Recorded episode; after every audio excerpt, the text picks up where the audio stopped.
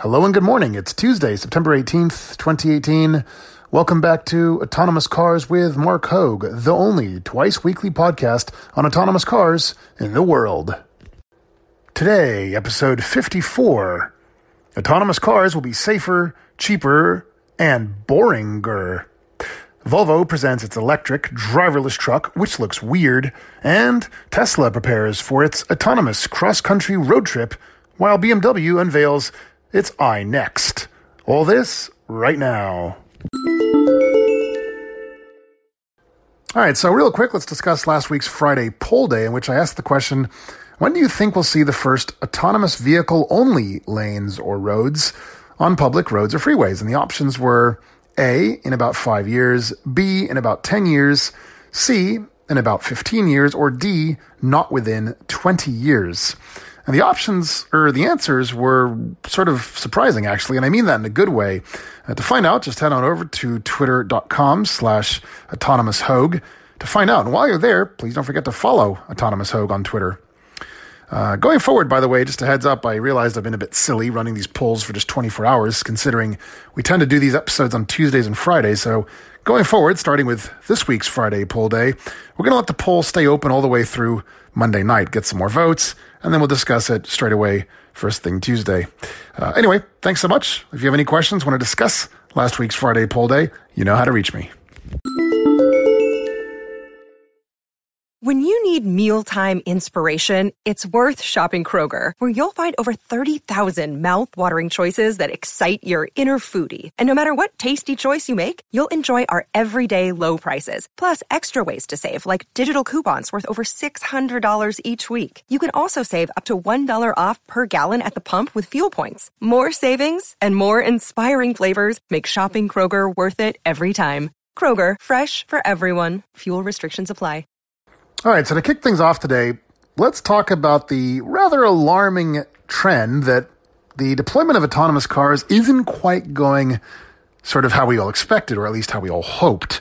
Um, yes, they're going to be safer. Yes, they're going to be cheaper. But as pointed out by an article over on The Verge, this was published just yesterday, written by one Andrew J. Hawkins. Uh, really great article considering the fact that, well, not only will they be safer and cheaper, they're also going to be much boringer. Um, and this is potentially, well, alarming for those of us who really don't care for things that tend to be boring. Um, but it's actually a pretty good point. Here's why. So, as the article points out, we kind of, as a collective consciousness, we the public, we the people, we kind of got really familiar with talking about autonomous cars, or at least seeing them in our daily news, kind of seven or eight years ago is when it kind of started trickling out, becoming a thing. And the the idea was that the first kind of mm, widely accepted iteration of autonomous cars was really going to be mostly in the ride hailing space, ride sharing generally, right? So think autonomous Ubers, autonomous Lyfts, that kind of thing. And in any event, the idea was it was going to kind of wean us off of privately owned cars and really kind of fast track us to a world of, well, car sharing rather than car ownership. And that's obviously where things are headed. But um, what wasn't really so clear in the early days and seems to be much more clear now, at least seems to be for the immediate future, is that really what we're going to see is kind of fast track deployment of autonomous pod cars, really for things like uh, well, delivery or really kind of short range transport. So, to put it a different way, autonomous cars, besides being used for delivery services, will be used for kind of virtual railroads, as it were. I don't mean that quite as literally as it sounds, but consider, for instance, the the uh, the autonomous pod which is running up in uh, Detroit. It's called May Mobility. We've talked about this elsewhere on the show in previous episodes. They're up in uh, they're an Ann Arbor based company, and they they basically have six seat shuttle pods that, you know, they, they give rides to Quicken Loans employees totally for free uh, along a one mile loop. So this loop, then these cars, they're obviously kind of pre-programmed to really understand this particular stretch of road along which they're, they're driving. And so effectively then there's kind of less variables they have to worry about, meaning there's less things to go wrong. Um, and so the idea is that initially we're going to see these, these autonomous pods that are that are indeed kind of rather than being capable of handling fully dynamic urban environments, driving along all the same roads as regular human driven vehicles, these then are kind of programmed to, to function only within a really kind of finite, limited, fenced off area, as it were. And so that's kind of how things are rolling out. And, and so we, we look at these various companies about which we've, we've, we've spoken quite a lot about all of these actually. Uh, so right, there was May Mobility that I just mentioned. Of course, there was the French startup called Navya. Uh, they've been running shuttle pods in Las Vegas. Um, let's see. There's Drive.ai. They're the they're, they're the company with the big bright orange, uh, I think Ford Transits uh, with the LCD screens, which sort of help to communicate to other drivers and crucially, especially to pedestrians. These are running in, uh, let's see, in Arizona and also just outside of uh, Dallas Fort Worth. Um, there's another one, uh, San Francisco based I have no idea how to pronounce this actually. Udelv, I think it's spelled U D E L V. Uh, these guys are working to uh, supply Oklahoma City's uh, grocery chains with self-driving delivery vehicles for groceries and so on and so forth. So there's a lot of companies that are doing this, and if you're noticing a trend, well, that's because there is a trend. Uh, these tend to be largely delivery vehicles, or and I say delivery, I mean for kind of goods and services, for instance, grocery delivery, uh, or as I as I say, very kind of short range, pre planned, kind of pre mapped uh, routes just for kind of shuttling people in very limited geofenced areas. So yeah, look, these are obviously really really safe. They they they go very slowly. Um, they're as I say, kind of pre planned. Uh, routes. They're not kind of dealing with kind of dynamic changing environments as much. Uh, obviously, they're cheaper to the point of being free, especially, well, for the people using them, not so much for the developers, obviously. Um, and yeah, this obviously makes them then quite a bit more boring. Uh, they're slow, they're kind of limited use cases, and that's about it. This isn't necessarily a bad thing. Uh, it's just maybe not quite the way people saw things being rolled out. I mean, after all, the big question has always been what is the deployment going to look like? Are things going to occur uh, serially? Namely, are we going to first of all see ride sharing? And even then, are we going to see it first of all, as I've discussed numerous times on this show, are we going to see it first of all roll out on, say, dedicated lanes on freeways and big boulevards and then in urban cores? You know, will we then see, say, delivery vehicles and eventually, uh, much to the chagrin of uh, mobility and urban planners everywhere, will we eventually see uh, autonomous privately owned vehicles roll out for use anywhere and everywhere that you please, you know, or are things going to roll out more in parallel? So I think it's probably a bit silly to suggest things will roll out serially. I think rolling out in parallel is far more likely. Um, so the fact that we're seeing this initial trend rolling out delivery vehicles and small kind of shuttle pods for limited geo areas, um, I don't think that's at the exclusion of anything grander and sort of more widespread, as it were. Certainly, we know we've talked a lot about about it on this show that companies like GM's Cruise Automation based in San Francisco, they're really working hard to getting uh, widespread autonomous, uh, you know, car sharing rolled out on the streets of San Francisco by next year, 2019. Obviously, Waymo also really working towards revenue service as quickly as they can.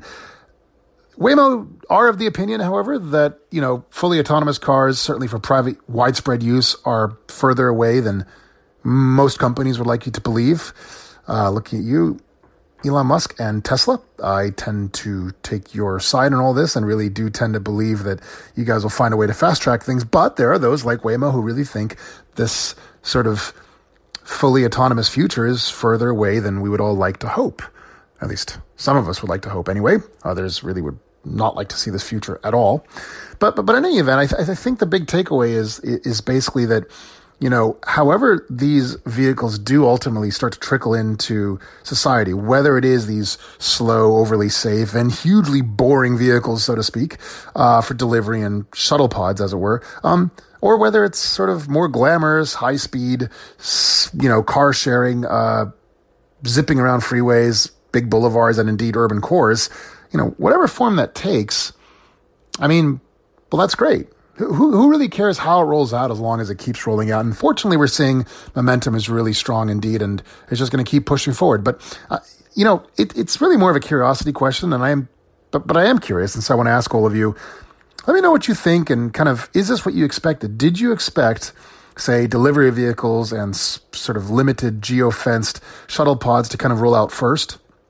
Or did you, in fact, expect uh, car sharing to roll out first? Um, what about commercial trucking for that matter, right? Did you expect that to roll out first? So, um, and, and how do you think it's going to progress in the next five years? And how about 10 years out? You know, shoot me a note on Twitter at Autonomous Hogue, write me through the website at markhogue.com on the contact form. Let's discuss this. And as always, I welcome any of you who'd like to be on the show to, to join me and let me know. We'll do a live uh, recording, and um, it'll be a real fun thing to talk about. So let me know. Hey there, just a friendly reminder that if you're enjoying this podcast on iTunes Podcasts, please be sure to leave a five star rating and written review if you get a chance. I would hugely appreciate it. So please head on over. I'll be here when you get back. Thank you so much. So this is kind of cool. Volvo has just unveiled to the world a truck named Vera. Uh, seriously, it's an all electric autonomous truck. The name is Vera, V E R A.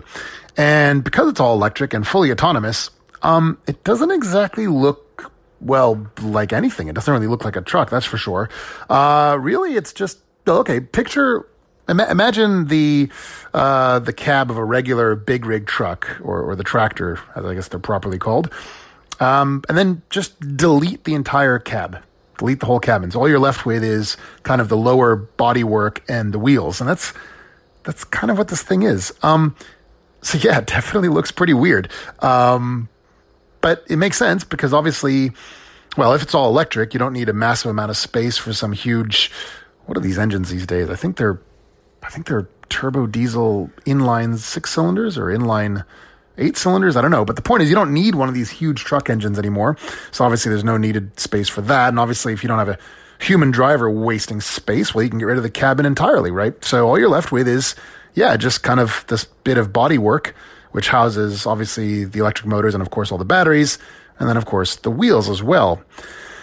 So there's a bit of a cost penalty associated with all this. And if you look at the pictures, or at least if you can imagine what this looks like in your head, this doesn't then make for the most aerodynamic design because, in the absence of a front cab, which is often designed to kind of gradually blend the airflow up and over the the trailer behind the truck, right? So and, you know if you don't have that, then suddenly, well, you've got this huge wall of a trailer crashing into the the air in front of you, and so that's yeah, that's not very efficient.